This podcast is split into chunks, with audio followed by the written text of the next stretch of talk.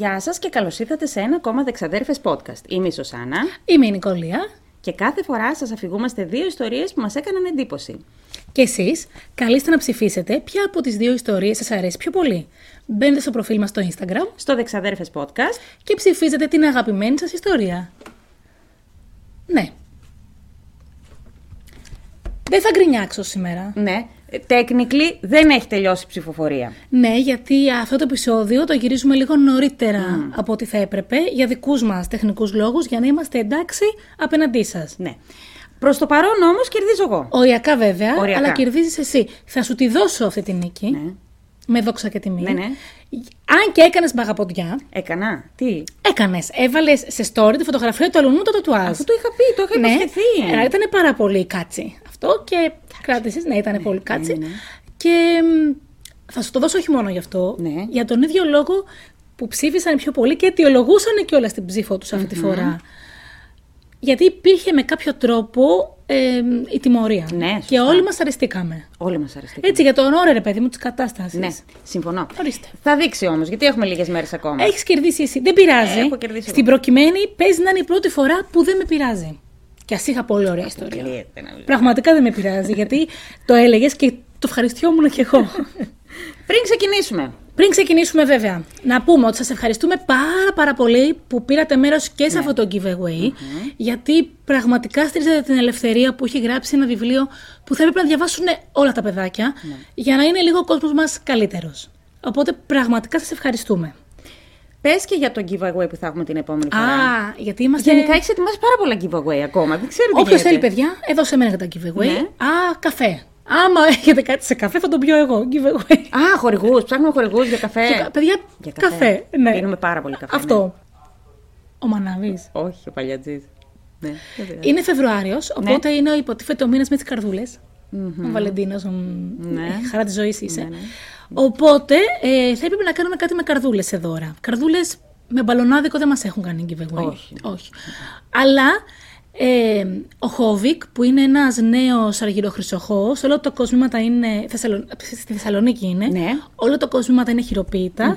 Μας κάνει ένα ζευγάρι σκουλαρίκια giveaway. Αχ, τι ωραία. Βεβαίως. Για τα παιδιά. Για, για εσάς όλους που μας Για τα κορίτσια που μας ακούνε, για τα αγόρια που θα πάρουν στα κορίτσια τους, στα μελλοντικά κορίτσια τους, σε ό,τι θέλετε, εν πάση περιπτώσει, σε όποιον φοράει σκουλαρίκια. Ναι. Δεν έχουμε gender specification. Ωραία σκουλαρίκια, να ξέρετε και εμένα μου άρεσαν πάρα πολύ.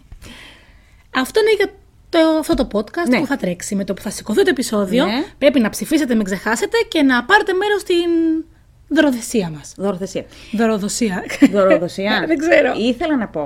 Ε, εσείς που μας ακούτε από το Spotify, να ξέρετε ότι πλέον μπορείτε να μας βλέπετε και στο YouTube. ναι.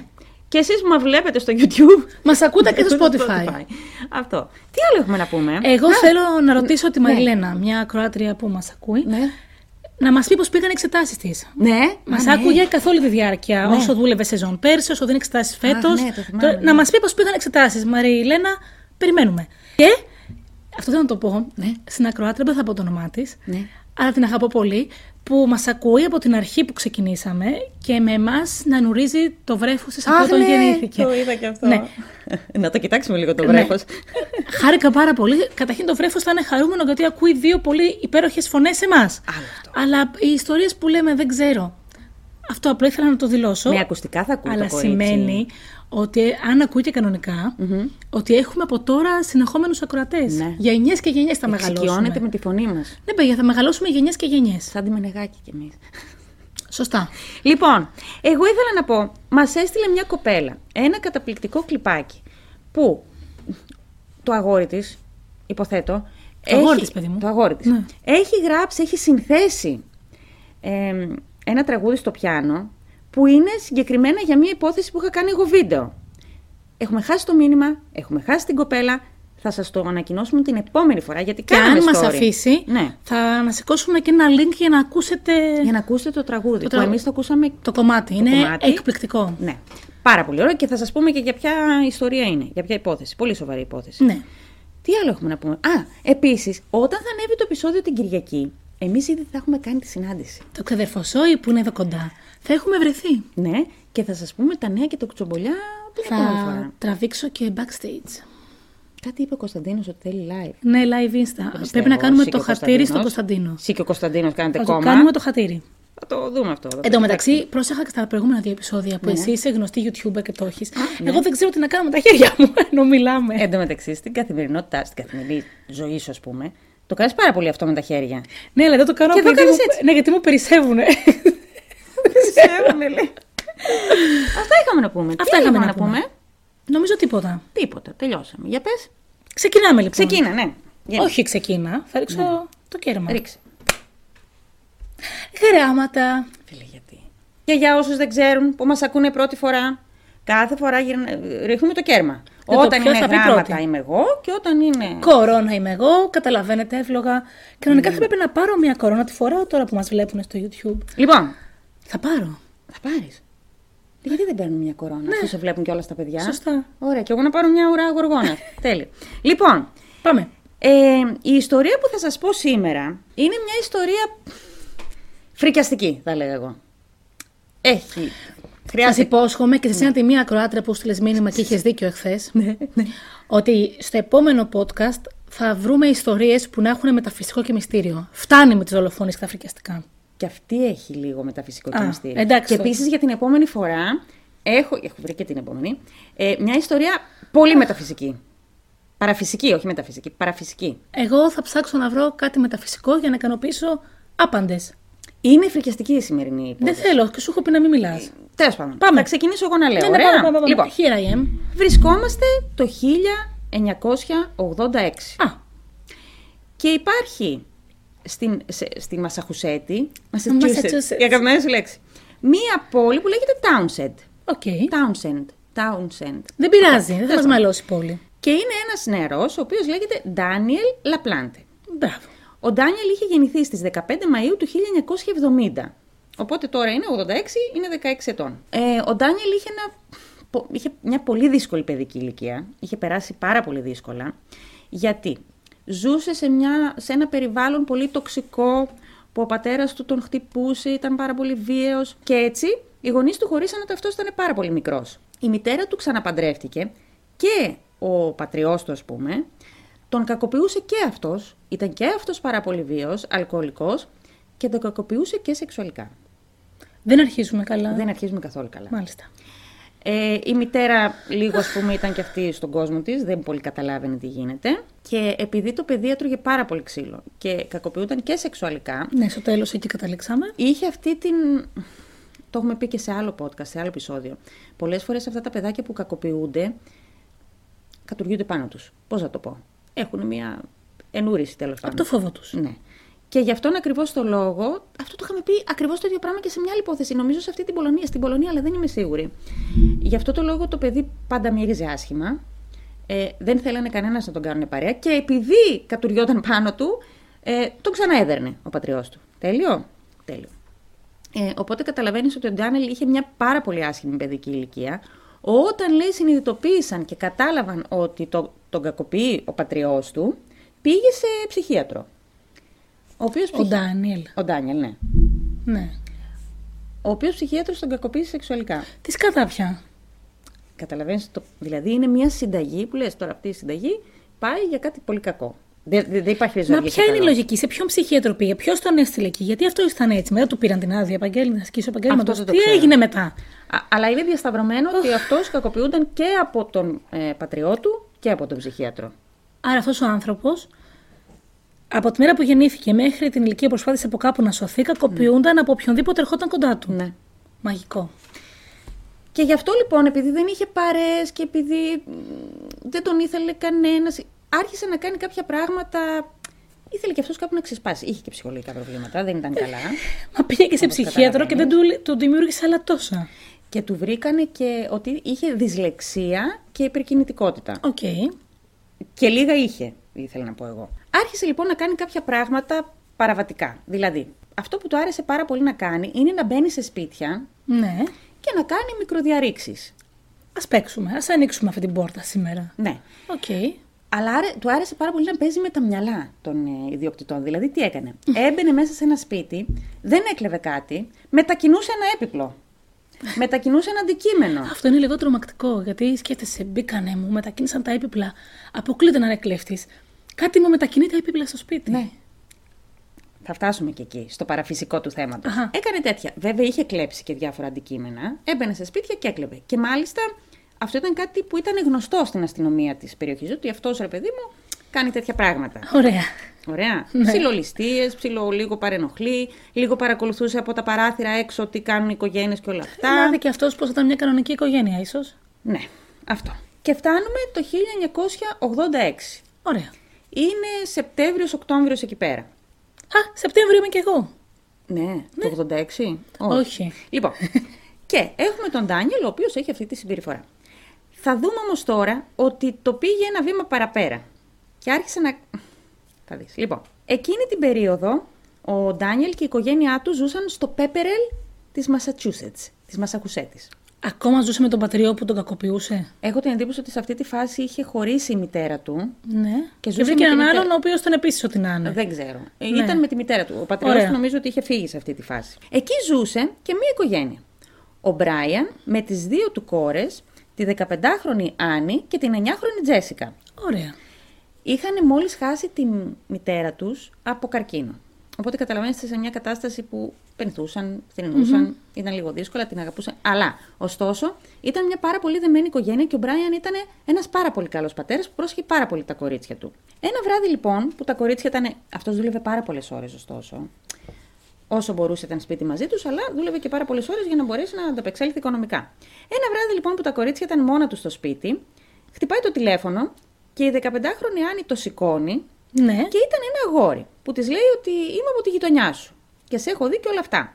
Ο Ντάνιελ. Ο Ντάνιελ. Όμως, της λέει ότι πήρα το, το τηλέφωνο σου από κάποιον κοινό γνωστό από το σχολείο, αλλά στην πραγματικότητα, λίγες ημέρες νωρίτερα είχε μπει στο σπίτι τους Και είχε πάρει τηλέφωνο. και είχε βρει το τηλέφωνο, είχε δει την Άννη, η Άννη ήταν πάρα πολύ όμορφο κορίτσι, την είχε δει σε κάτι φωτογραφίες και ήθελε να μιλήσει μαζί της. Καταλαβαίνεις. Της είπε ένα σωρό ψέματα. Της είπε ότι είναι ένας ψηλός, γυμνασμένος, αδύνατος κούκλος. Εντάξει τώρα, αυτό ήθελε να είναι ο άνθρωπος. Αυτό ήθελε να πιστεύει η Άννη ότι είναι. Ε, και ότι ε, την έχει δει στο σχολείο της και όλα αυτά και ότι του έχει αρέσει πάρα πολύ και αρχίσαν τα δύο παιδιά να μιλάνε μεταξύ τους πολύ συχνά. Μέχρι που κάποια στιγμή της λέει ο Ντάνιελ ότι θέλω και να συναντηθούμε, να βγούμε ένα ραντεβού. Από κοντά. Από κοντά. Εντάξει, λέει η Άννη. Η Άννη ήταν 15-16 χρονών, είναι η φάση που βγαίνουμε ραντεβού, έτσι δεν είναι; Χτυπάει λοιπόν η πόρτα του σπιτιού της όταν είχαν κλείσει το, το ραντεβού και ανοίγει και βλέπει τον Ντάνιελ. Που δεν είναι αυτό που περιέγραψε. Δεν θέλω να περιγράψω, αλλά δεν είναι ένας ψηλός ξανθός αδύνατος γυμνασμένος ε, 16χρονο. Ωστόσο, η Άννη, επειδή ήταν πάρα πολύ ευγενικό κορίτσι και πολύ ευαίσθητη, λέει: Θα βγω μαζί του. Ρε παιδί μου, θα πιούμε ένα, ένα αναψυκτικό τέλος πάντων. Να μην τον προσβάλλω τον άνθρωπο. Βγαίνουν όντως, πηγαίνουν σε ένα μολ, σε ένα εμπορικό Ωραία, κέντρο. με πολύ κόσμο. Ναι, Καλή επιλογή μέχρι Πίνουν εδώ. το αναψυκτικό τους, όλα αυτά και αρχίζουν να μιλάνε. Ναι. Αυτή προσπαθεί να είναι ευγενική. Και αρχίζει ο Ντάνιελ, λέει η Άννη, ότι πρόσφατα χάσαμε τη μητέρα μου. Και αρχίζει ο Ντάνιελ να της κάνει κάποιες περίεργες ερωτήσεις που έδειχναν ότι έχει αιμονή με το θάνατο. Δηλαδή. Ε, Πώς και- πέθανε, πώς πώς πέθανε, ήταν πριν; Υπέφερε πριν πεθάνει. Ε, τι ένιωθε ακριβώς και τι κάνατε εκείνη την Περίεργες ώρα που... ερωτήσεις. Πολύ περίεργε. Ειδικά για ένα 15 είναι και λίγο χρονο, 16 τρομακτικές. Πολύ τρομακτικές. Οπότε η Άννη λίγο φρίκαρε. Πάλι συνέχισε να είναι ευγενική. Την πήγε στο σπίτι της, όλα καλά. Του λέει: Σε ευχαριστώ πάρα πολύ, πέρασε πολύ ωραία, να είσαι καλά. Αυτό. Και φύγαν ο καθένας στο σπίτι του. Τέλεια. Περίπου. Περνάνε οι μέρες και κάποια φάση τα κορίτσια καταλαβαίνεις ότι θρυνούσαν. Είναι τώρα 15, 16 και 9-10 χρονών. Και αποφασίζουν να Ναι. φέρουν ένα πίνακα Ouija. Όχι. Όχι. Ναι, ναι. Και εδώ αρχίζει το κάπως παραφυσικό. Ο πίνακας Ouija είναι ένας πίνακας. Ένα ταμπλό που μπαίνει στο τραπέζι και με αυτό, εξαρτάται τον πίνακα κάθε φορά, μπορείς να καλέσεις πνεύματα και να σου απαντήσουν σε ερωτήσεις που έχεις. Φαντάζομαι τα κορίτσια θέλουν να καλέσουν τη μητέρα τους. Μμμ.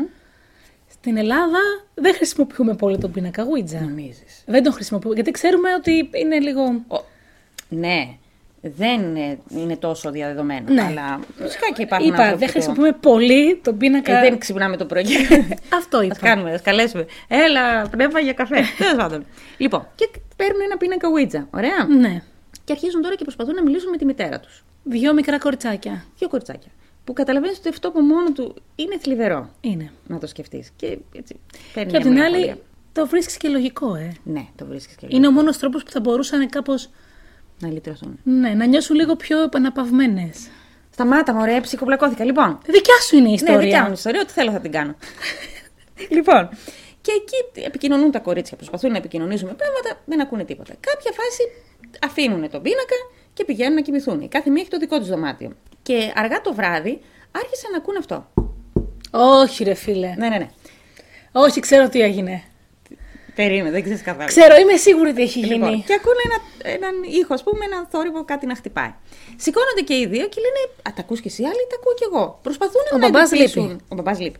Προσπαθούν να εντοπίσουν από πού έρχεται ο θόρυβος και δεν βρίσκουν από πού έρχεται ο θόρυβος. Ναι, Και λένε Α, είναι η μαμά μας.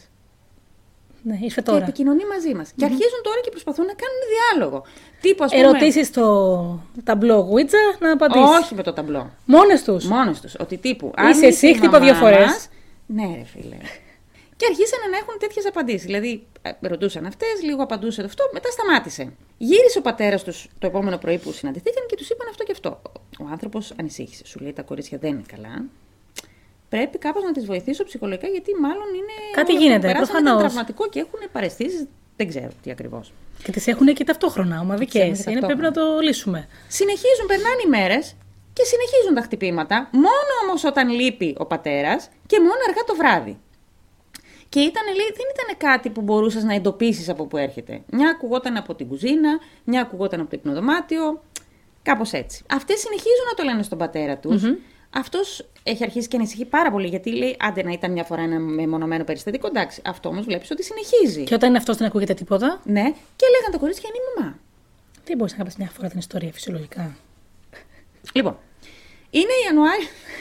γιατί. Έχει μια συνοχή, Μαρή. Η Ναι, σκέψη τέλος με το πάντων. γραμμένο. Εδώ η σκέψη που. δεν- Γι' αυτό. τίποτα. Λοιπόν, είναι Ιανουάριος του 1987. Ωραία. Έχουν περάσει ήδη, ας πούμε, από τότε που. Από το βγήκε. Σεπτέμβριο του 86 Ναι, ναι, ναι. είμαστε Έχουν πέντε μήνες περάσει μετά, ας κάποιους πούμε. μήνες. Κάποιοι μήνες. Και αρχίζουν τα κορίτσια και ακούνε πάλι αυτούς τους θορύβους, αλλά από κάτω από το υπόγειο. Μάλιστα. Έχουν αρχίσει όμως να ανησυχούν, γιατί καταλαβαίνουν και αυτέ ότι κάτι δεν πάει καλά. Ότι ίσως κάποιος είναι μέσα στο σπίτι τους και κάτι Και ότι κάνει. δεν είναι φυσιολογικό. Ωραία. Και παίρνουν ένα μαχαίρι από την κουζίνα και κατεβαίνουν μαζί στο υπόγειο. Δεν μου αρέσουν αυτά. Και με το που κατεβαίνουν στο υπόγειο, βλέπουν σε έναν τοίχο, γραμμένο με κάτι κόκκινο που έμοιαζε με αίμα, να γράφει «Είμαι στο δωμάτιό σου, έλα να με βρεις». Τα κορίτσια έχουν αρχίσει και τσιρίζουν. Εδώ να τρίχιασα εγώ. Ναι, ναι, ναι. Έχουν αρχίσει και τσιρίζουν. Ευτυχώς φεύγουν κατευθείαν τρέχοντας από το σπίτι και πηγαίνουν στο γείτονα. Πάλι καλά που δεν ανέβηκαν πάνω. Ναι. Τους έκοψε. Δηλαδή, λέω εντάξει, θα ανέβουνε και θα γίνουμε εκεί μέσα μαλλιά κουβαριά. Τους έκοψε και φοβηθήκανε κιόλας, φαντάζομαι. Πήγανε στον ε, γείτονα και, τους λένε, συ- και του είπαν: Σημαίνει αυτό και αυτό. Και λέει: Αυτός καθίστε εδώ. Να πάρω τον μπαμπά σας τηλέφωνο Μέχρι να καταρχήν. έρθει ο μπαμπάς σας, ναι. Γυρνάει ο πατέρας, του λένε τι ακριβώς έγινε και αυτός λέει: Αποκλείεται. Ε, είναι σχεδόν σίγουρος ότι το έχουν κάνει τα κορίτσια. Αυτές να επιμένουν να λένε ότι δεν, το Δεν κάναμε είμαστε εμείς. εμείς Και αποφασίζει ο πατέρας να τη πάει σε ψυχολόγο. Το είδε αυτό στο. Υπήρχε το μήνυμα. Το ναι. είδε. Αλλά ήταν σίγουρος, ήταν λέει γραμμένο τελικά από σάλτσα ντομάτας.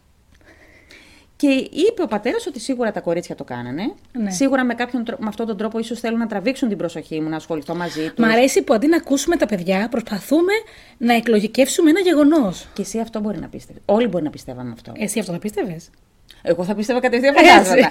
Άλλο αυτό. Εγώ θα ερχόταν, θα βλέπα άνθρωπο να το γράφει και θα έλεγα δεν το γράφει αυτός, το γράφει το φάντασμα.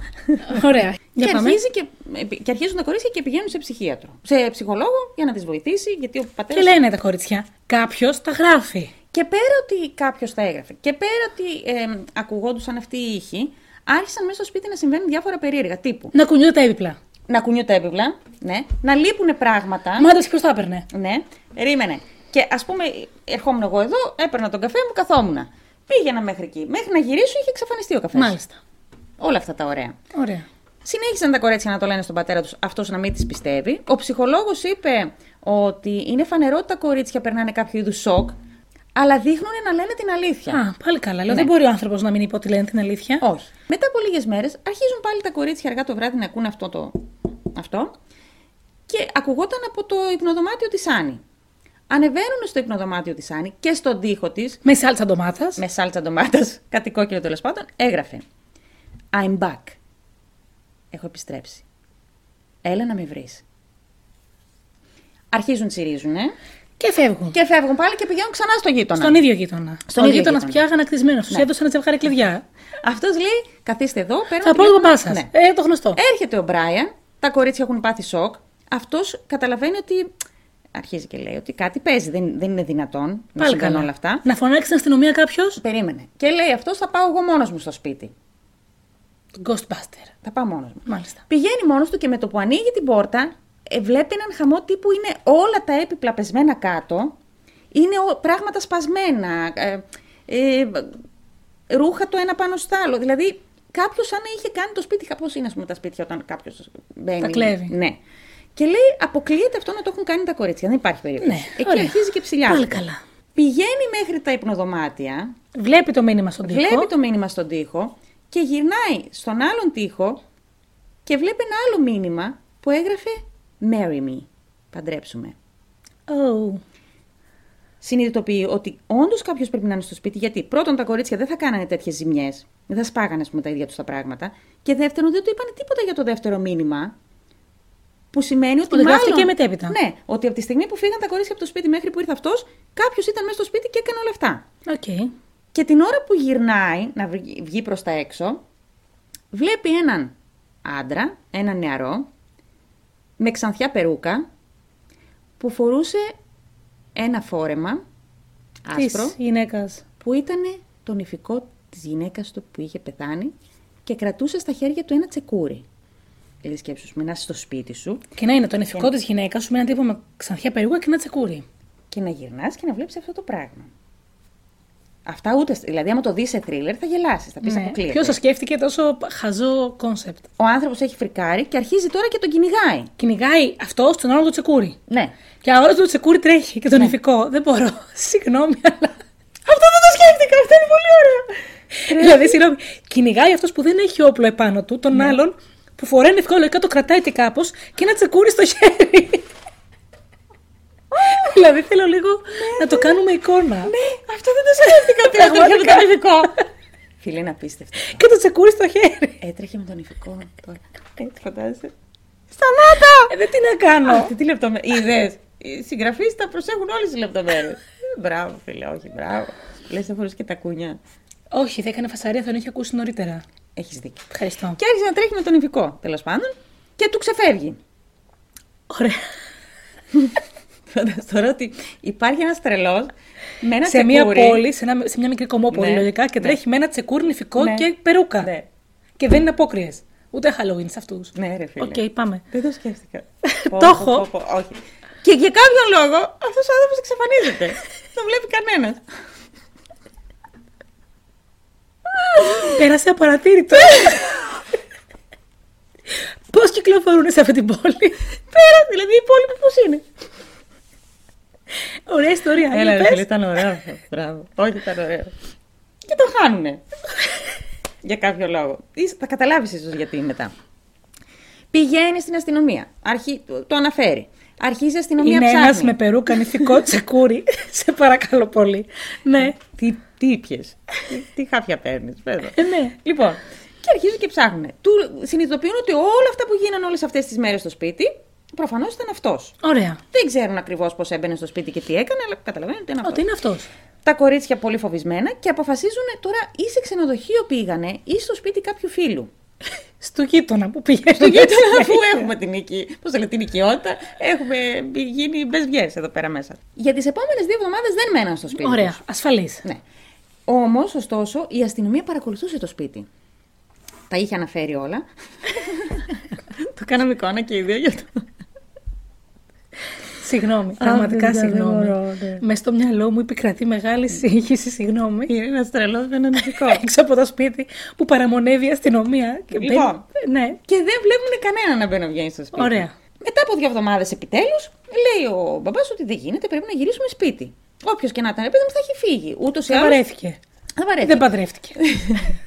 Ούτως ή άλλως η αστυνομία είναι συνέχεια εκεί. Δηλαδή δεν υπήρχε περίπτωση να μπει. Ωραία, θα κάποιος. ήταν ασφαλής. Ναι, θα είμαστε Ωραία. ασφαλείς. Μέχρι εδώ Και μια χαρά. γυρνάνε σπίτι. Και την ώρα που γυρνάνε σπίτι, βλέπει, λέει, φως στο δεύτερο όροφο του σπιτιού. Στο πάνω Η όροφο, αστυνομία τέλος που ήταν; Εκεί. πάντων. Λέει, τι γίνεται, λέει, γιατί η αστυνομία είναι εδώ. Δεν μπορεί κάποιος να μπει και μήπως το ξεχάσαμε εμείς από τότε. τότε που. Δύο εβδομάδες πριν. Τέλος πάντων. Ναι, μάλιστα. Ναι. Και μπαίνουν μέσα στο σπίτι. Και δεν το έχουν ξεχάσει. Καλεί την αστυνομία. Δηλαδή αυτοί που ήταν έξω και. Του λέει, τους λέει, ελάτε να μπούμε κάτι παίζει, ας πούμε. Και μπαίνουν μαζί και την ώρα που. Τώρα θα γελάσει πάλι. Και την ώρα που μπαίνουν μαζί και αρχίζουν ψάχνουν και συνειδητοποιούν ότι δεν είναι κάποιος εδώ, κάνει έτσι ένας αστυνομικός και συνειδητοποιεί ότι πίσω τώρα σε κάποιες πηγές λέει στο δωμάτιο της Άννη. Σε κάποιες, στις περισσότερες πηγές όμως λέει ε, στο πλησταριό, ας πούμε, εκεί που Ναι. είχε αυτό στο, Το στο πλυντήριο. εγνωτήριο και το πλυντήριο και όλα αυτά. Υπήρχε μία γυψοσανίδα Εξοχή, ναι. η οποία μπορούσε να πάει στο πλάι και από πίσω υπήρχε ολόκληρος χώρος. Ένας χώρος, ο οποίος ήταν, λέει, γύρω-γύρω από το σπίτι. Δηλαδή μπορούσε να πάει αυτός όπου θέλει. Ουσιαστικά είχαν κάνει ένα, μια υψοσανίδα, έναν τοίχο γύρω-γύρω στο σπίτι, σαν να αποκλεί την υγρασία, ας πούμε. Ναι, Και εκεί μέσα μπορεί κάποιος να κινηθεί. ναι, αν είναι μικρός όμως. Και εκεί τι βρίσκουνε; Τον Ντάνιελ. Με τι; Τον ηφικό. Του άρεσε πάρα πολύ. Και βρίσκουν τον Ντάνιελ με τον ηφικό. Φορούσε τον ηφικό ακόμα. Δεν το είχε βγάλει δύο εβδομάδες. Και παίζει όταν που είπαμε ότι έφυγε από το σπίτι, να, να είχε μπει εκεί μέσα. Δηλαδή με Δεν κάποιο τρόπο έφυγε. να είχε γυρίσει. Δεν είχε φύγει. Γι' αυτό τον είδαν οι άλλοι να περιφέρεται Ναι. στην πόλη. Τέλος πάντων, τον συλλαμβάνουν ε, και συνειδητοποιούν λέει, ότι αυτός είχε τόσα πράγματα εκεί μέσα. Είχε sleeping bag, είχε, ήταν όλα τα αντικείμενα που είχε χάσει η οικογένεια Άντριους. Είχε, και ότι ζούσε εκεί πέρα μήνες. Και είχε κάνει λέει τρυπούλες στη γυψοσανίδα, στο, στο σπίτι και παρακολουθούσε τι κάνουν ανα πάσα στιγμή. Δηλαδή να συνειδητοποιήσει ότι εσύ ζεις σε ένα σπίτι Που παρακολουθήσε. ε, μήνες ότι πράγματα δεν θέλω τώρα. Δεν- Είναι φρικιαστικό. Επειδή ήταν όμως ανήλικος, καταδικάζεται και πηγαίνει για 10 μήνες σε ένα αναμορφωτήριο. Οκ. 10 μήνες. Και μετά βγαίνει ελεύθερος. Βγαίνει ελεύθερος τον Οκτώβριο του 87. Ωραία. Ωραία. Και από τον Οκτώβριο του 87 ξαναρχίζει αυτός τα ίδια που έκανε και πριν. Αρχίζει, μπαίνει σε σπίτια, κλέβει, κάνει Άλλα ληστείες. σπίτια. Όχι των ίδιων. Δεν ξέρω. Ωραία. Αρχίζει κάνει τα ίδια τέλος πάντων. Και ήταν, λέει, να ε, ξαναπεράσει, τον συλλαμβάνουν και ήταν να περάσει δικαστήριο στις 11 Δεκεμβρίου του 87. Ωραία. Αυτέ τι κλοπές, ας πουμε Δεν θα προλάβαινε όμως. Γιατί; Την 1η Δεκεμβρίου δεν θα πω λεπτομέρειες γιατί είναι πολύ φρικιαστικές. Πάλι καλά, να σε ευχαριστούμε. Όχι, όχι. Ε, μπήκε στο σπίτι της οικογένειας Γκούσταυσον και σκότωσε με κάποια όπλα που είχε ληστέψει από άλλο σπίτι Ναι.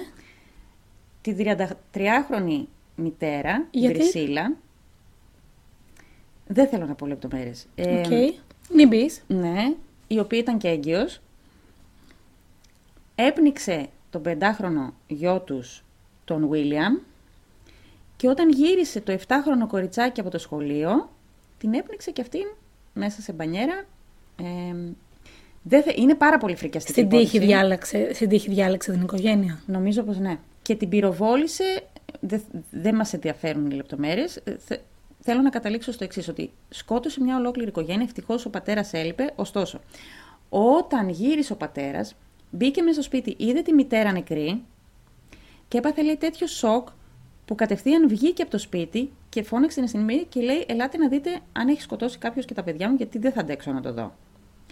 Και ευτυχώς αυτός ποτέ δεν είδε αυτή τη σκηνή. Ωραία. Ο Ντάνιελ είχε μπει στο σπίτι τους, είχε κακοποιήσει σεξουαλικά και τη μητέρα που ήταν τριών μηνών έγκυος και το κοριτσάκι και μετά τη σκότωσε. Οι αστυνομικοί άρχισαν κατευθείαν να ψάχνουν ποιος μπορεί να το έχει κάνει και ποιος συνδέεται με το συγκεκριμένο όπλο. Τι με ένα- ποιος; Ποιος άραγε; Ναι. Και τέλος πάντων συνδέσανε το όπλο, τις σφαίρες, με τον Ντάνιελ, με κάποια ληστεία που είχε γίνει σε Και ένα τον σπίτι. είχαν. Σαν θα ήταν Ναι. δίκη για αυτή τη ληστεία λογικά. Τέλος πάντων, να μην τα πω λόγο, φτάσαν στο σπίτι του. Αυτός μόλις τους είδε, άρχισε να τρέχει.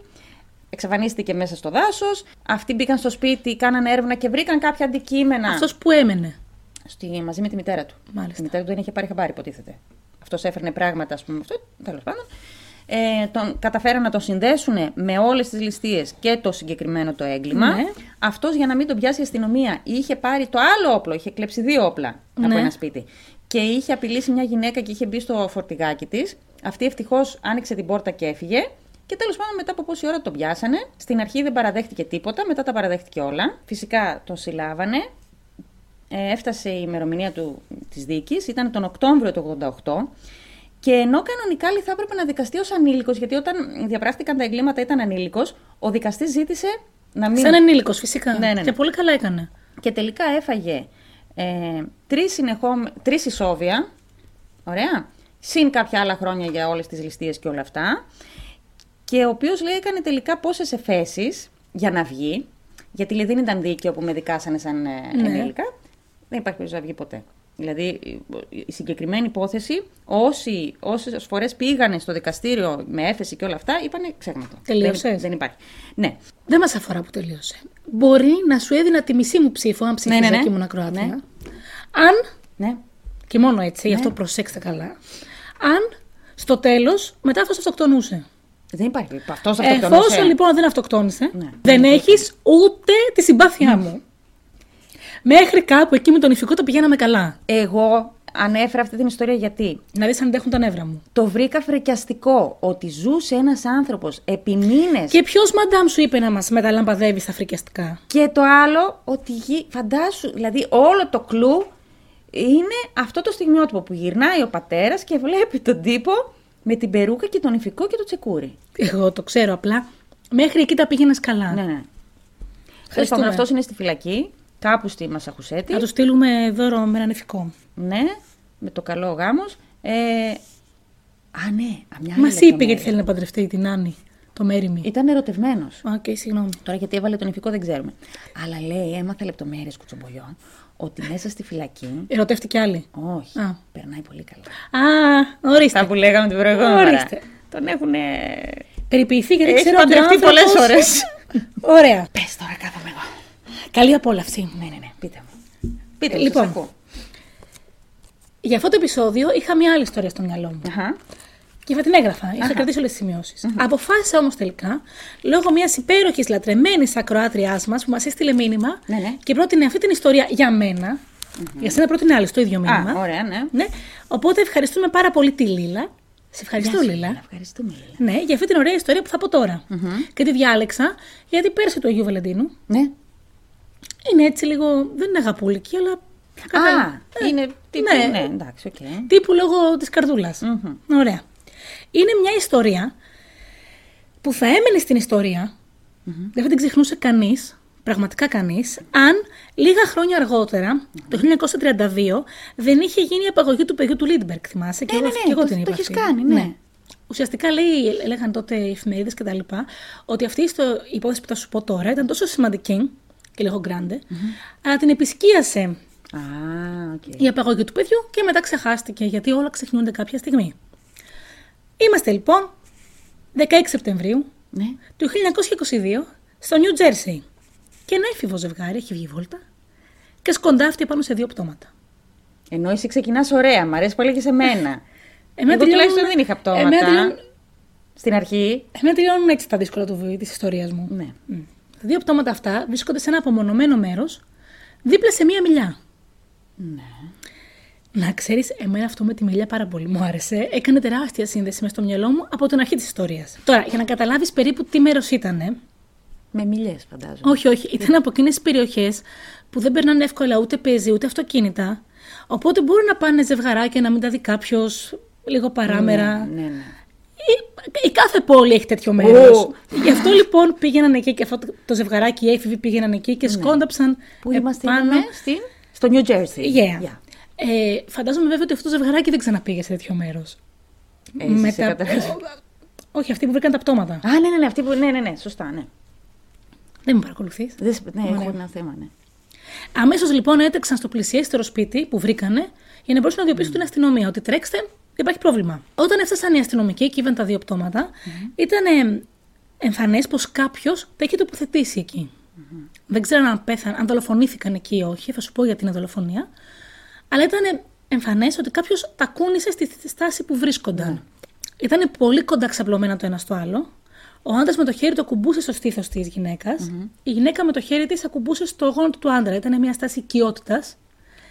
Ναι, αλλά αφού κάποιος τους έβαλε εκεί. Ναι, αυτός αυτός κούνησε τα χέρια. Ναι, Είχαν κλειστά τα μάτια τους, ναι.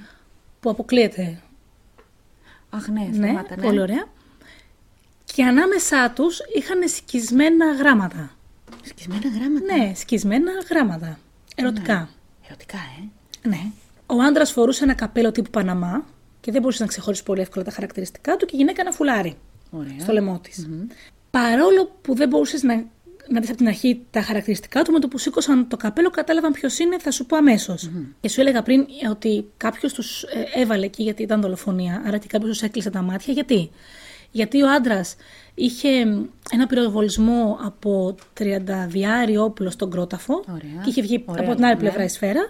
Και η γυναίκα είχε ε, τρεις πυροβολισμούς στο κεφάλι. Το όπλο δεν ήταν εκεί κοντά, άρα αποκλείεται να είχαν σκοτωθεί μεταξύ τους και να αυτοκτόνησε μετά ο δεύτερος. Ναι, σωστά. Με το που κοιτάξαν λίγο καλύτερα οι αστυνομικοί, αντιλήφθηκαν ότι ο άντρας ήταν ο εδεσιμότατο Έντουαρτ Χολ. Reverend. Yeah. Της περιοχής ο εδεσιμότατο. Ναι. Τη γυναίκα όμως δεν την ήξεραν οι αστυνομικοί. Ήρθε ο ιατροδικαστής, πήρε τα πτώματα. ναι. Ο εδεσιμότατο, ο Έντουαρτ, δεν ήταν πάρα πολύ ωραίος άντρας. Αλλά έλεγαν όλοι πως εμάγευε με το χαρακτήρα του και τον τρόπο που μιλουσε Και ταυτόχρονα γινόταν πάρα πολύ εγωιτευτικό. Ο Έντουαρτ είχε έρθει στη- στο Νιου Τζέρσι κατευθείαν σαν πάστορας της εκκλησίας, όπου γνώρισε σε κάποιες συναντήσεις του εκκλησιάσματός του την Φράνσις, η οποία Φράνσις για την εποχή θεωρούταν γεροντοκόρη, γιατί ήταν ήδη 30 κάτω όταν τη γνώρισε. Δεν ήταν ούτε όμορφη ούτε γλυκιά. Ήταν πολύ μ, ε, αυστηρή της εποχής. Οι περισσότεροι λέγανε πως είχε ένα αντρικό σουλούπι γενικότερα. Ήταν όμως ε, κληρονόμος όλης της δυναστείας Johnson Johnson, Τη γνωστή. της γνωστής. Πλάκα μου κάνεις. Οπότε, Not sponsored. ε, ο, παρόλα αυτά, ο Έντουαρτ συγκλονίστηκε από το χαρακτήρα της και την παντρεύτηκε. Το χαρακτήρα της. Ναι. ναι, ναι. Ήταν μαζί 11 χρόνια μέχρι την ημέρα που σκότωσαν τον Έντουαρτ και δεν είχαν κάνει παιδιά. Η γυναίκα ήταν αυτή; Όχι. Όχι. Αυτή ήταν η γυναίκα του δεσιμότατου. Ναι. Μάλιστα. Άκου τώρα τι βασικό πρόβλημα είχαμε με, τη δολοφ... με τις δολοφονίες. Ναι. Εγώ τώρα σου είπα τη ζωή του Έντουαρτ, έτσι. Ποιο είναι το πρόβλημα με τις δολοφονίες. Το μέρος όπου έγιναν οι δολοφονίες ήταν στα όρια δύο περιοχών. Α, ναι. Οπότε δεν ξέρανε ποιο αστυνομικό τμήμα είναι υπεύθυνο για τις δολοφονίες. Και εκτός ότι δεν ξέρανε ποιο είναι υπεύθυνο, θέλανε και οι δύο να είναι υπεύθυνοι. Ναι. Και παρόλο που θέλανε, κανείς από τους δύο δεν έκανε τα επιβεβλημένα. Οπότε έφτασε τόσος κόσμος εκεί, έγινε τόσο μεγάλο τουριστικό θέρετρο, που παίρνανε αποκόμματα από τα γράμματα. που παίρνανε φλοιούς από το δέντρο που έγινε η δολοφονία. Εντάξει, γιατί παίρνουν αμνηστικά από, από... από χώρους, τόπους εγκλήματα δολοφονιών, δεν δεν το έχω μπορώ να καταλάβω, καταλάβει. Πραγματικά. Ευτυχώς τα πτώματα είχαν στείλει στον ιατροδικαστή, μπορεί να κουνούσαν και τα πτώματα. Ο οποίος ιατροδικαστής, που κούτσε τα πτώματα, δεν είδε τίποτα διαφορετικό στον εδεσιμότατο. Είδε όμως κάτι τελείως διαφορετικό στο γυναικείο πτώμα. Δηλαδή; Ναι, μεν είχε τους τρεις πυροβολισμούς στο κεφάλι, που είπαμε. Όταν όμως άρχισε το φουλάρι, τη είχαν κόψει το λαιμό από άκρη ως ακρη Και το πιο τρομακτικό δεν ήταν αυτό. Ήταν ότι κάποιος τη είχε ξεριζώσει τη γλώσσα. Και μετά από τόσα επεισόδια, τι ξέρουμε, ξαδέρφοι; Τι ξέρω, πολλά ξέρουμε. Όταν υπάρχουν τέτοια χτυπήματα και τέτοιοι τρόποι. Υπάρχει προσωπικό. Μένος. Ναι, Ξεκάθαρα. κάτι συγκεκριμένο, ναι. Κάπου εκεί μπήκε κάποιος ακόμα αστυνομικός, μπήκαν δύο-τρεις άνθρωποι, αναγνώρισαν τη γυναίκα. Ναι. Η γυναίκα ήταν η 34χρονη Έλινορ Μίλς.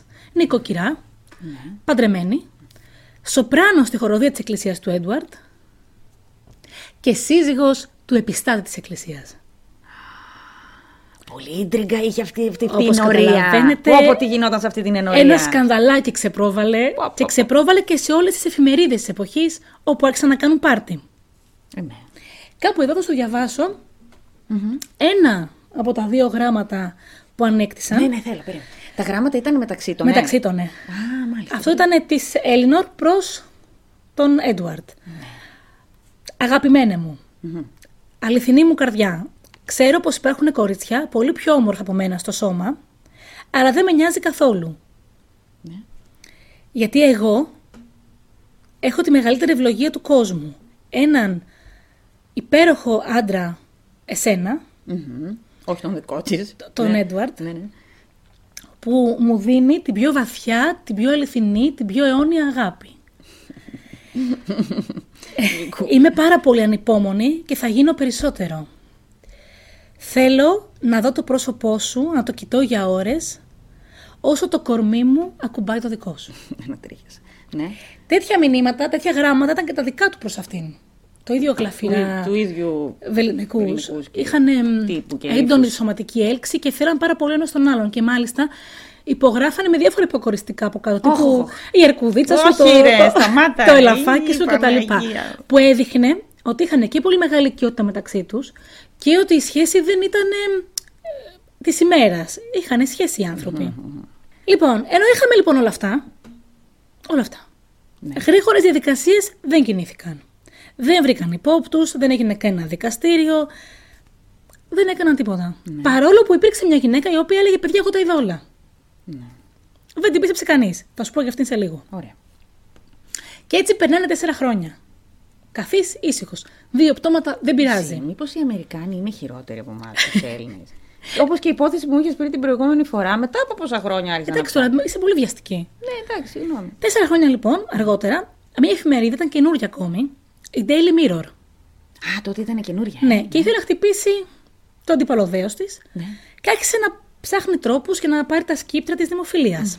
Ένας δημοσιογράφος άρχισε να ψάχνει την ιστορία αυτή, γιατί τυχερή ήταν η Τζούσι. Είχε, ναι. Και τα έβγαλε όλα στη φόρα. Όχι, για πες. Έτσι φτάσαμε το 1926, όπου στα περίπτερα παντού έπαιζε η ιστορία της δολοφονίας. Αχ, πες, πες, πες. Και αρχίσαμε να ξετυλίγουμε το κουβάρι. Υπήρχαν μαρτυρίες από πάρα πολλούς από το εκκλησίασμα που λέγανε ότι όλοι ξέρανε ότι είναι ζευγάρι ο Εδεσιμότατο με την Έλληνορ και περιμένανε μάλιστα πότε θα χωρίσει ο Εδεσιμότατο για να είναι μαζί της. Αυτή όμως. Δεν μας αφορά αυτή τη στιγμή. Μιλάμε για τον Εδεσιμότατο. Ναι, εντάξει, ναι. Οι αστυνομικοί λοιπόν, μετά από όλα αυτά που βρήκε ο δημοσιογράφος, κατέληξαν ότι πρόκειται για φόνους ζήλιας. Έλα ρε, απίστευτο. Κανένας δεν το είχε Ποιος σκεφτεί από τους δύο μέχρι όμως; τότε. Ποιος από τους δύο συντρόφους εννοείς; Ο άντρας της Έλληνορ ή η γυναίκα του Εδεσιμότατου; Για πες. Πήγε λοιπόν, Ο άντρας.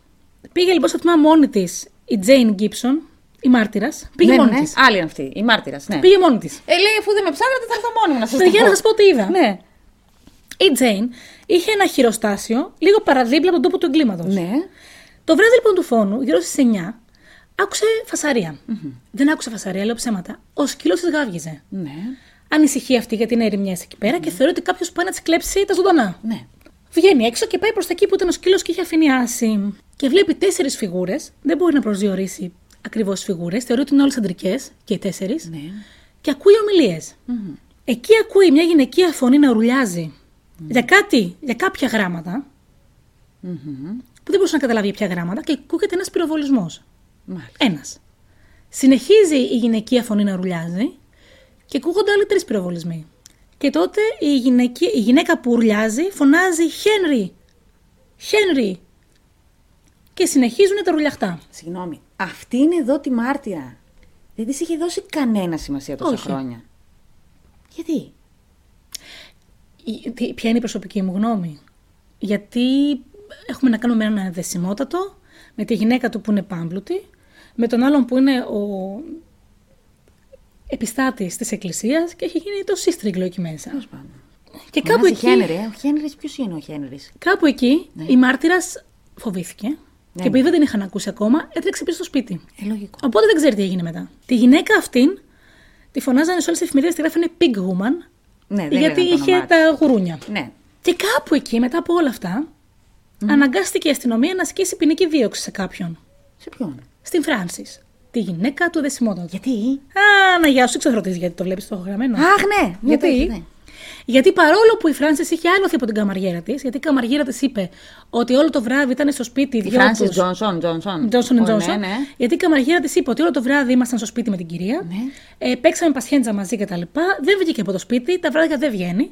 Ο Εδεσιμότο είχε φύγει λίγο νωρίτερα, είπε ότι έχει δουλειά, γιατί τον πήραν τηλέφωνο. Και δεν γύρισε καθόλου. Το πρωί η κυρία αγχώθηκε που δεν είχε γυρίσει ο Εδεσιμότατος και πήγαμε στην εκκλησία να τον βρούμε. Δεν ήταν εκεί Ναι. και άρχισαμε να τον ψαχνουμε Παρόλο λοιπόν που είχε το άλοθη, η Φράνση, δεν μας αρκούσε.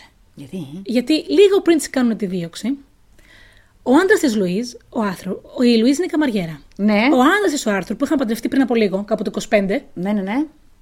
είχε γίνει ο φόνος. Ναι. Μέσα το 26. Ναι. Κάπου λίγο πριν η Λουίζ παντρεύτηκε. Η καμαριέρα. Ναι. Ωραία. Η οποία Λουίζ είχε λεφτά για το γάμο. Ναι. Πολλά λεφτά. ναι. Καμαριέρα. Και τη μιλούσαν μετά από καιρό με τον Άρθουρ και του είπε ότι εγώ αυτά τα λεφτά. Είχε 5.000 δολάρια, ήταν γύρω σε 75.000 εποχής. Μου τα είχε δώσει η κυρία μου Για να μην μιλήσω. για να πω ότι την έχετε του φόνου είμαστε μαζί. Ναι, ρε φίλε. και πού πήγε και τα είπε ο Άρθουρ αυτά, Συνέστη. Στην Daily Mirror. Α, όχι ρε. Αλήθεια. Έτσι ασκήσανε ποινική δίωξη στη Φράνση. Και δεν ήταν μόνο αυτό που είπε ο Άρθουρ. Η Φράνσις τι είχε; Γκόμενα. Δύο αδέρφια. Τι; Δύο αδέρφια. Η Φράνσις. Η γυναίκα είναι του δεσμότα του; Η Τζόνσον. Είχε δύο αδέρφια, ωραία. Τον ένα το λέγανε Χένρι. Όχι, ρε. Έτσι. Και περιμέναν όλη την Daily Mirror να, λύ- να λύσει Τον το ένα το έγκλημα. λέγανε Χένρι και, το, και τον άλλον, που δεν ξέρω πώς τον λέγανε. Ναι. Ο άλλος είχε στην κατοχή του ένα τριανταδιάρι όπλο. Το οποίο όμως είπαν ότι το είχε για να προστατεύει τον εαυτό του, γιατί αυτός από ό,τι Από τι, κατάλαβα. τα κουνούπια; Από ό,τι κατάλαβα στα υπόλοιπα άρθρα, γιατί διάβασα πάρα πολλά. Ναι. Είχε κάποια νοητική στέρηση. Όχι πολύ έντονη, αλλά κά- κάπου υστερούσε. Και τι, τον, ε, Για να προστατεύει τον εαυτό του. το γιατί... bullying και από αυτά; Όχι, γιατί ήταν πάρα πολύ πλούσιοι όλοι τους. Μάλιστα. Οπότε το όπλο το είχε για προστασία δική του, γιατί έμεινε μόνος του. Οπότε ξεκινάει η δίκη. Ναι. Επιτέλους. Ναι. 3 Δεκεμβρίου, όχι λοψέματα, 3 Νοεμβρίου του 1926. Έχει έρθει κόσμος και ντουνιά στο Νιου Τζέρσι. Όλες οι εφημερίδες, όλοι οι ρεπόρτερ, ο Πεπ, γίνεται χαμός. Δεν έχουν μέρος που να κοιμηθούν. Τα ξενοδοχεία γεμάτα. Έχει γίνει.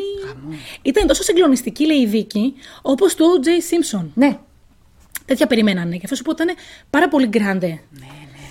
Μεταξύ όλων αυτών ήταν και ένας δημοσιογράφος ο οποίο, ο Μάρκη, ο οποίος έγραφε πάρα πολύ ωραία άρθρα, γιατί τα διάβασα. Έχω διαβάσει και τα άρθρα αυτού, θέλω να με καταλάβετε. ναι. Τα περιέγραφε όλα πάρα πολύ γραφειρά. Δεν ήταν ε, δημοσιογραφική. Ε, Δημοσιογραφικά τα άρθρα του, Σαν να ήταν γρα- συγγραφικά. διαβάζει βιβλίο, δηλαδή ναι. σχολίαζε τη στάση που, κα- που είχαν οι κατηγορούμενοι την ώρα της δίκης. Αχ, ωραίο ήταν αυτό για τότε, γιατί δεν υπήρχε τηλεόραση. ε, οπότε έλεγε είχες- πώς ήταν οι υπόλοιποι μάρτυρε, τι γινότανε. Ήταν πάρα πολύ ενδιαφέρον. Ωραίο. Ο οποίος Μάρκη τότε δούλευε στους, στην εφημερίδα The New Yorker και έλεγε. Τα έλεγε όλα αυτά σε μια δική του στήλη. Ήταν πάρα πολύ σημαντικός ο τυπο Ο οποίος όμως έκανε σαφείς υπενιγμούς ότι θα υπάρχει θέμα με αυτή τη δίκη. Και για τα στοιχεία και για τους υπόπτους και για ό,τι γίνεται. από Τη δική του οπτική. Και ότι μπορεί να το ανακοίνησε όλο, όλο αυτό η Daily Mirror, που, μπορεί, που σκέφτηκα στην αρχή ότι μπορεί να το έλεγε για να δώσει στη δική του εφημερίδα μεγαλύτερη Ναι. αξία. Αλλά δεν τον ένοιαζε πάρα πολύ αυτόν, γιατί συνεργαζόταν ούτως ή άλλως με διάφορα μέσα ο Μάρκη. Απλά θεωρούσε ότι όλο αυτό είναι μια αναμπουμπούλα η οποία δεν μπορεί να σταθεί. Ναι. Κάτι, κάτι, κάτι μου κρύβεις για το τέλος. τώρα Έρχεται εσύ. λοιπόν στη δίκη η μόνη μάρτυρας που έχουμε. Η... Big Woman. Ναι. Ωραία, η Big Woman. Και λέει όλα όσα ξέρουμε. Έχουμε και την καμαριέρα όμως. Ναι. Ναι. Καμαριέρα όμως και άντρε δεν πήγαν ποτέ στην αστυνομία, πήγε στην Daily Mirror. Ναι, αλλά θα τους καλούσαν ως μάρτυρες. Δεν μπορεί να μην τους καλέσουν. Ναι. Ε. Τέλος πάντων, έχουμε την Big Δεν του Woman. καλέσαν, δεν θέλω να στεναχωρήσω. Πάει λοιπόν η Big Woman. Μπορεί να μην τους βρήκαν και ποτέ. Πάει η Big Woman και λέει όσα ήδη ξέρουμε. Ναι. Έχει περάσει όμως πάρα πολύς καιρός από τότε. Σχεδόν κοντεύει πέντε χρόνια. Ναι, και; Οπότε πέφτει σε μικρές αντιφάσεις. Και το πρόβλημα των μικρών αντιφάσεων ήταν ε, μαζί με όλα, τα οποία στο δικό μου το μυαλό ε, κάπως τις κατανοούσα, γιατί ήταν ε, στο τελευταίο στάδιο του καρκίνου.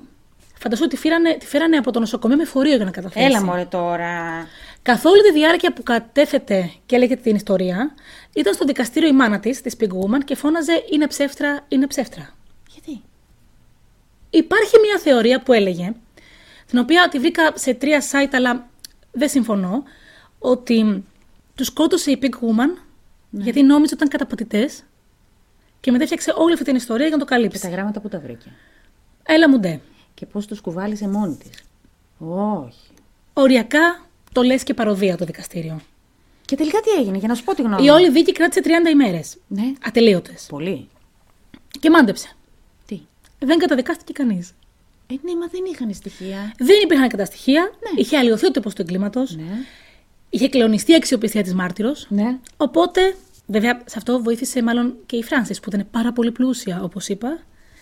Και έτσι, συν, αυτό ξέχασα να το πω, ότι ο Χένρι, ο αδερφό Ο αδερφός της καμαριέρας.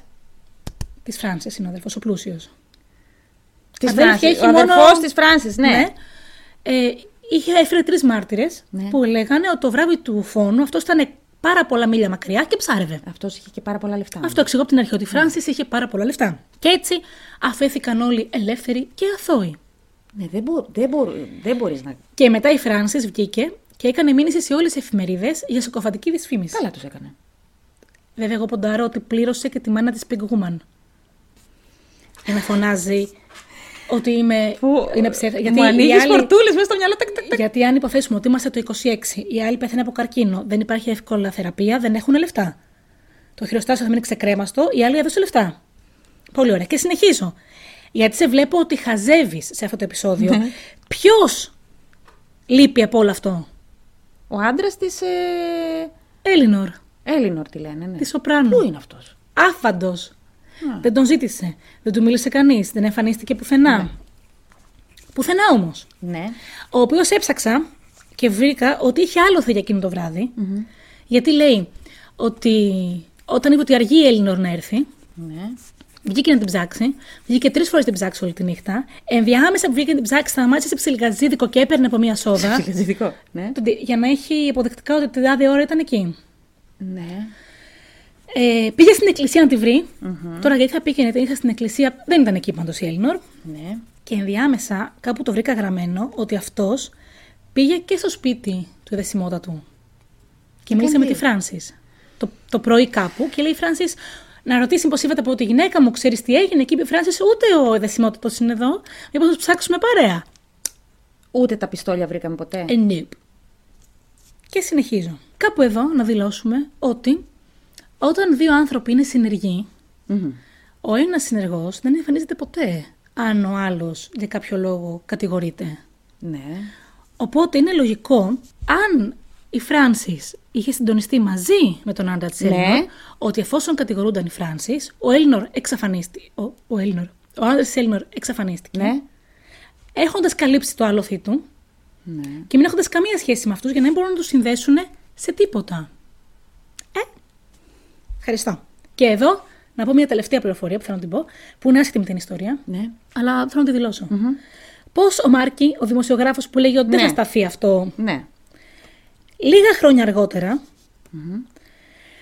συνέχιζε να είναι πολύ γνωστός αυτός και έγραφε ακόμη ένα βιβλίο, ήταν, ήταν πολύ σημαντικός γενικότερα στα δρόμενα της, εφ- των εφημερίδων της εποχής. Λίγα χρόνια αργότερα βρέθηκε νεκρός στο δωμάτιό του, ακριβώς όπως ο Έντουαρτ, με μία σφαίρα στον κρότα. Και κανείς ποτέ δεν έμαθε ποιος τον σκότωσε. Λοιπόν, Ευχαριστώ. μέχρι να μου δώσεις την τελευταία πληροφορία, παίζει να σκεφτόμουν και την Big Woman, παίζει να σκεφτόμουν και την, α, και την γυναικα του τέτοιου. Η τελευταία όμως ε, πληροφορία που μου έδωσε ότι βρέθηκε και αυτός πυροβολημένος, σημαίνει ότι έχει εμπλακεί κάποιος που έχει πολλά λεφτά και μέσα, Συν, εγώ είμαι πεπισμένη ότι ήταν η Φράνση και ο άντρας της Έλληνορ. Γιατί; Γιατί; η Pig Woman έλεγε: Είδα τέσσερις φιγούρες Ναι. και θεωρούσα ότι και οι τέσσερις είναι αντρικές. Η Φράνση, που μετά κατάλαβα ότι είναι γυναίκα, η οποία ήταν με σουλούπι αντρικό, λέγαν όλοι. φίλε ναι, Τα δυο της αδέλφια, ο ένας με την ιδιωτική Ναι. στήριξη και ο Χένρι, και γι' ο αυτό τέταρτος το ποιος είπες. είναι; ο άντρας. Α, να γεια σου. Τους σκοτώσανε μαζί. Βεβαίως. Και έτσι είχαν. Δηλαδή; Και έτσι είχαν στο μυαλό μου έτσι. Και των δύο τα γράμματα. Γιατί εγώ σου διάβασα το ένα γράμμα της Έλληνορ. Ναι. Είχαν και ένα γράμμα του Έντουαρτ. Α, Άρα, η μεν είχε του ενός, ο δε είχε της Ελληνή. Και πήγαν. Ναι. Μισό, έχω. Είμαι σχεδόν σίγουρη ότι το έγινε έτσι όπως το λες. Βγάζει απόλυτα λογική ότι Ευχαριστώ. του σκοτώσανε μαζί. Πρώτον, γιατί να βγάλουν τη γλώσσα της; Γιατί η Φράνση είχε νεύρα. Ήτανε γλωσσού. Ήταν η γλυκιά η γλώσσα της. Κάτι δεν μου κολλάει. Τι θέλεις να κάνω τώρα; Είμαι σίγουρη ότι έγινε αυτό που λες εσύ, ότι τους σκοτώσανε μαζί και ήταν και ο, η αδερ, ο αδερφός της ε, Φράνσης. της Φράνσης. Και τους σκοτώσανε μαζί. Κι εγώ αυτό ήθελα να πω. Κάτι δεν ξέρουμε όμως που αυτό που δεν ξέρουμε, να ξέρεις, έχει πολύ ζουμί. Τι Είμαι να κάνω; σίγουρη, το ενστικτοδό το νιώθω. Δεν μπορείς να φανταστείς πόσες ώρες έχω διαβάσει, έχω ακούσει, έχω ψάξει. Δεν μπορείς να φανταστείς. Μπράβο στην κοπέλα που σου έστειλε την Μπράβο. ε, ιστορία. Πάρα πολύ ωραία ιστορία. Συγκλονιστική. Έλα, έλα. Σκέφτεσαι τώρα τι έχει γίνει. Σκέφτομαι, Κι εγώ. ναι. Γι' αυτό. Όχι κάτι, ξέρεις τι, όταν ρε παιδί μου, συνήθως πέφτω μέσα. Όταν κάτι δεν μου κολλάει, σημαίνει ότι κάτι μας λείπει που άμα το ξέραμε θα κάναμε ναι ρε εσύ. Ναι. Δηλαδή, Αλλά ούτως ή άλλως είναι αυτή, είμαι σίγουρη. Και επίσης αυτό που έχω σημειώσει και μου έκανε εντύπωση είναι ότι ο, το πιστόλι δεν είναι ένας τρόπος που θα σκότωνε μια γυναίκα. Όχι, ο Χένι τους σκότωσε. Οπότε σίγουρα έχει εμπλακεί και άντρας. Ο Χένι τους σκότωσε. Δεν το Είναι συζητώ. δύο διαφορετικά όπλα. Για δες. Σκέψου ένας να σκότωνε τον ένα και όλο... Γιατί ήταν δύο διαφορετικά όπλα, είπες. Αυτό έγινε. Του σκοτώσαν ταυτόχρονα. Αυτές Αυτές- ήταν, ε. Αυτές ήταν οι ιστορίες μας. Πολύ Ωραίες ιστορίες. Μπράβο για το επεισόδιο 46, όχι μπράβο μας. Μπράβο μας. Αυτά είχαμε να σας πούμε λοιπόν. Σας ευχαριστούμε που μας ακούσατε, που μας απολαύσατε, που μας αγαπάτε. Που και μας ακούτε και μας βλέπετε. Έτσι. Και μπράβο μας. Και μπράβο μας. Και τώρα που ακούσατε τις ιστορίες, εγώ ακόμα σκέφτομαι την ιστορία σου, δεν έχω. Μην ξεχάσετε να μπείτε να ψηφίσετε την αγαπημένη σας ιστορία. Στο Δεξαδέρφες Podcast, στο Instagram. Στο Instagram, παιδιά. Αυτά είχαμε να πούμε. Μέχρι την επόμενη φορά. Μέχρι την επόμενη φορά, γεια σας. Γεια σας.